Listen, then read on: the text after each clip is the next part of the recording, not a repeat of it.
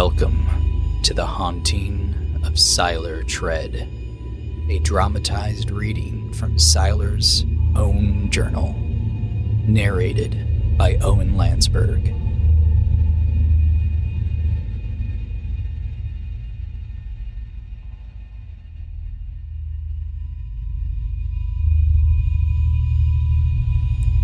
December 28th, 1978. Look at me, a grown ass man keeping a journal. A real space cadet, dork, fucking putz. But my therapist, Dr. Sanders, told me he could help me stay out of trouble with the man. So here I am, on my 33rd birthday, writing in this fucking diary. Okay. Where do I start? I grew up in LA. It sucked. Maybe it was the smog. Maybe it was the Red Scare.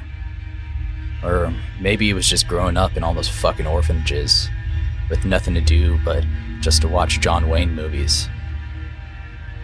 Los Angeles never really felt like home to me. I'm glad to be getting out of this nightmare, going somewhere with less noise and stench. And the fact that nobody knows me is a plus. While I was waiting to see my therapist, I found a listing in the Times about a little house in Glenwood, Iowa. A nice two story cottage a couple acres of land, fresh air, vegetation, no smog, no people. When I called the number, the owner, a Mrs. Wilson, told me the place was a little beat up, but it was livable. It seems some work was needed, but she told me I was free to do anything I wanted to the place. Luckily, I had been working construction for the past decade and a half, so I told her it wasn't going to be an issue. I told my doctor about it a few sessions ago. She said it could be a good idea to get a fresh start away from this city that has haunted me my entire life. She said she would clear it with my parole officer since I've been on good behavior. And luckily enough for me, they allowed me to go. On Christmas Eve, I packed up all my belongings, which wasn't much. A few different outfits, my favorite Borg jacket. Well, my only Borg jacket. My tools, and that's really it.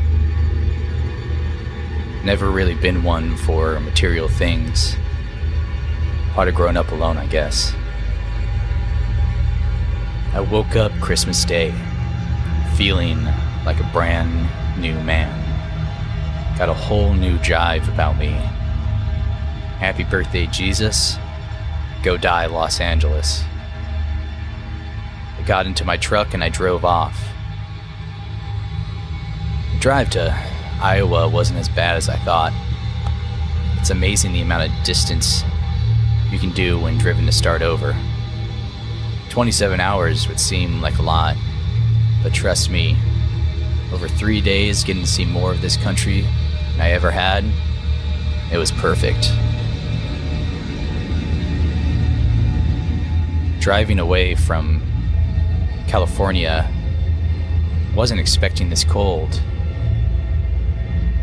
but cold is better than smog. I arrived to my new place this afternoon. Kinda looks like the cabin from Little House on the Prairie.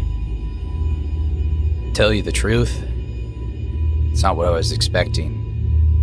When Mrs. Wilson said it needed some work, I guess what she meant by some was a lot. Four bedrooms, two bath, nice porch that runs along the entire house on all sides. But pretty much every window in the house is broken. Almost all the doors don't fully close or even stay closed. Somehow, there's always a breeze in here. The radio said this morning it's 29 degrees out. With no wind, but inside the house you think it was below zero with a chance of tornadoes. The shutters are smacking against the walls, just slamming over and over again.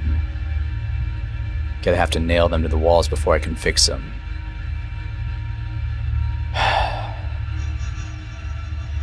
Not sure if this journal thing is for me, or even if this counts as an entry for the day.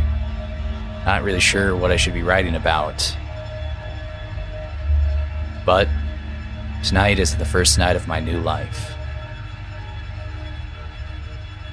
P.S. I don't know why I said P.S., but it just felt right. Anyways, I totally forgot to mention, but the first song on the radio when I started this journey, song I hadn't heard in a while. Waiting Around to Die by Townes. Last time I heard it, I think I was in the drunk tank. It seems fitting that it was the first song I heard. Sometimes I don't know where this dirty road is taking me. Sometimes I can't even see the reason why. I guess I keep a gambling, lots of booze, and lots of rambling. It's easier than just waiting around to die. Always loved that verse.